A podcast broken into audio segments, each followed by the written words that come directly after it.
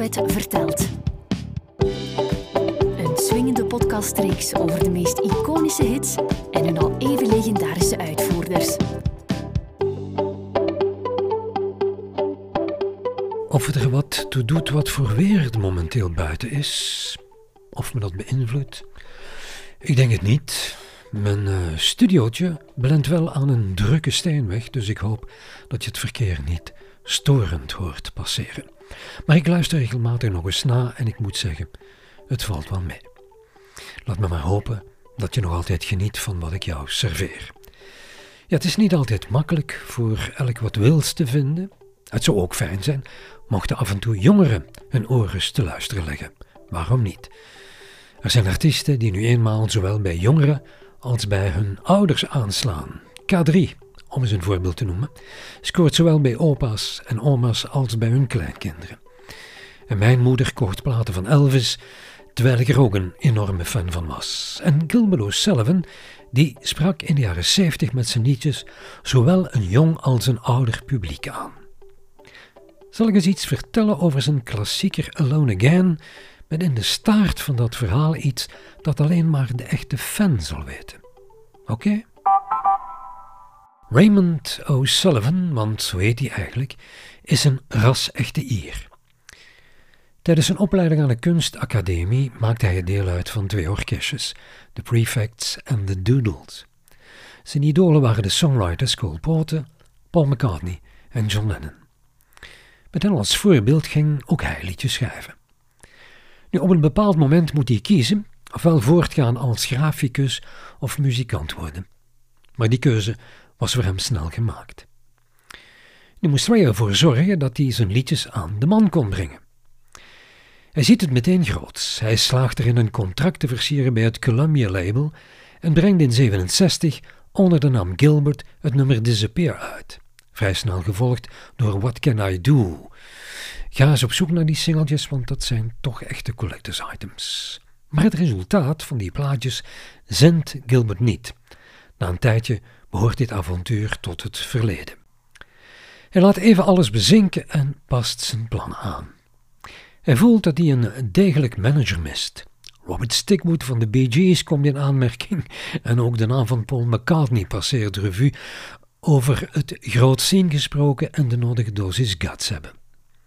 In stilte koestert Gilbert veel bewondering voor Gordon Mills, de vaste manager van Tom Jones en Engelbert Humperdinck. Hij stuurt Gordon een van zijn demo's. Aan die demo's heeft hij ook een foto van hemzelf toegevoegd. Een nogal opvallende foto, lekker ouderwets, met een wat belachelijke broek aan en dito pet op het hoofd. Gordons nieuwsgierigheid is meteen geprikkeld en hij nodigt O'Sullivan uit. Zo'n jonge Charlie Chaplin kan hem wel in zijn platenstal opnemen.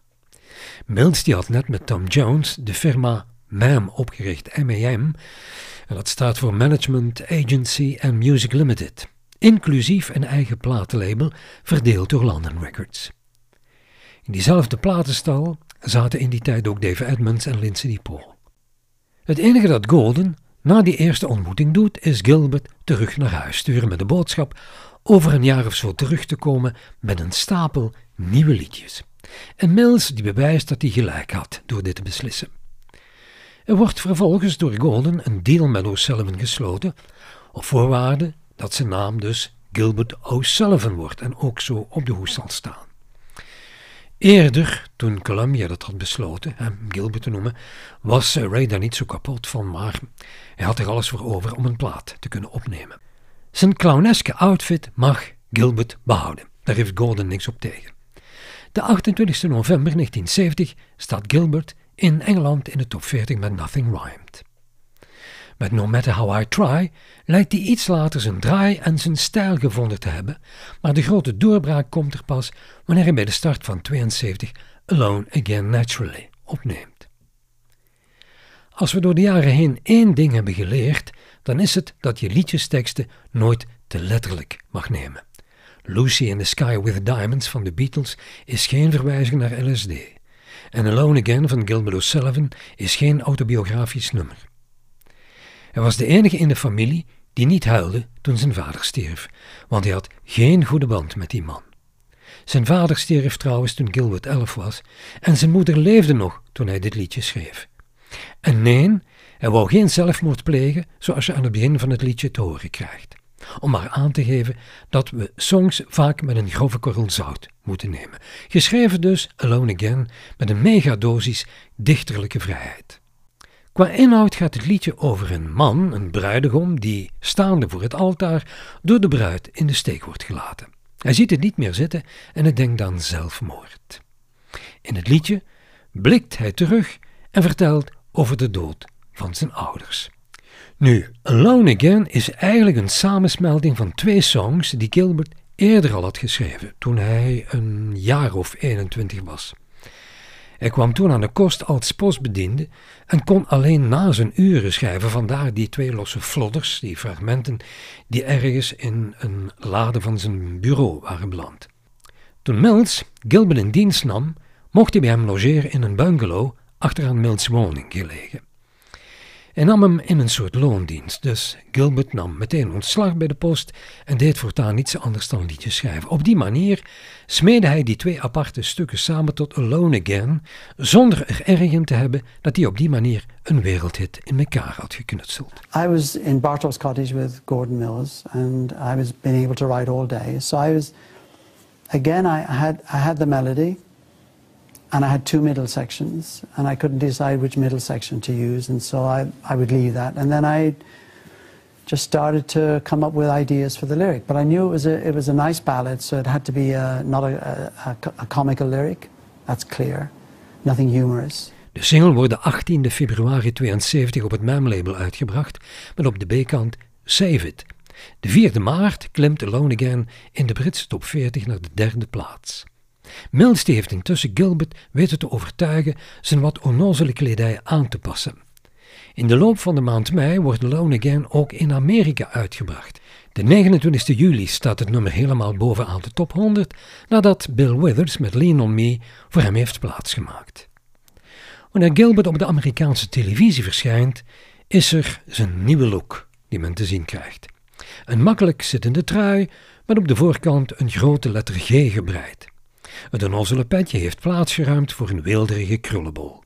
Van het nummer worden 2 miljoen exemplaren verkocht, in de States goed voor zes weken op één en drie Grammy-nominaties. Na zijn eerste LP himself, met erop het vooral in de lage landen scorende Matrimony, verbaast hij iedereen met het album Back to Front. Opgelet, ga niet te vergeefs zoeken, want de Lone Again is op dat album niet te vinden. In het oor springen is wel Who Was It, dat in Amerika een bescheiden hit wordt in de coverversie van Andy Williams, en de single Claire, een song die hij had opgedragen aan de dochter van zijn manager Golden Mills, omdat hij in die tijd bij zijn manager dus inwoonde en zodoende als oppas regelmatig werd ingehuurd. Binnen de kortste keren had O'Sullivan met zijn aparte look en songs zowel Engeland als Amerika ingepalmd. Alles wat hij van dan af aanraakte leek in goud te veranderen. Maar dat verhaal, die samenwerking met Golden Mills, loopt eigenlijk af met een sisser. Ik was daar niet echt van op de hoogte, tot ik op zekere dag het boek Pop Goes to Court van Brian Southall in handen kreeg. Op zekere dag stelt Gilbert vast dat Golden Mills te veel geld achterover had gedrukt. Hij had niet de royalties gekregen waar hij al die jaren recht op had. Enfin, dan maar naar de rechtbank gestapt. Dat verhaal duurde een tijdje en je kan daar alle details daarover dus lezen in dat boek, in 2008, uitgegeven bij Omnibus Press. Dat proces draait in 82 in het voordeel uit van Gilbert O'Sullivan, die een schadevergoeding krijgt uitgekeerd van 7 miljoen Britse pond. Naar nu omgerekend zo'n slordige 20 miljoen Britse pond. Hij mocht dan het verdict in zijn voordeel hebben doen keren, intussen was wel zijn platencarrière al die tijd ettelijke jaren dus on hold gezet en mocht in die periode geen platen meer uitbrengen. Toch scheen intussen de zon nog wat in zijn leven, want in 1980 was hij gehuwd met zijn Noorse vriendin Ase.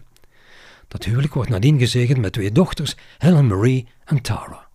Uiteraard keert Gilbert na die rechtspraak het MEM-label definitief de rug toe en stapt terug naar CBS Records, het Columbia-label. Dat levert hem meteen de hit What's in a Kiss op, goed voor een negentiende plaats in de Britse top 40 van de maand september 1980.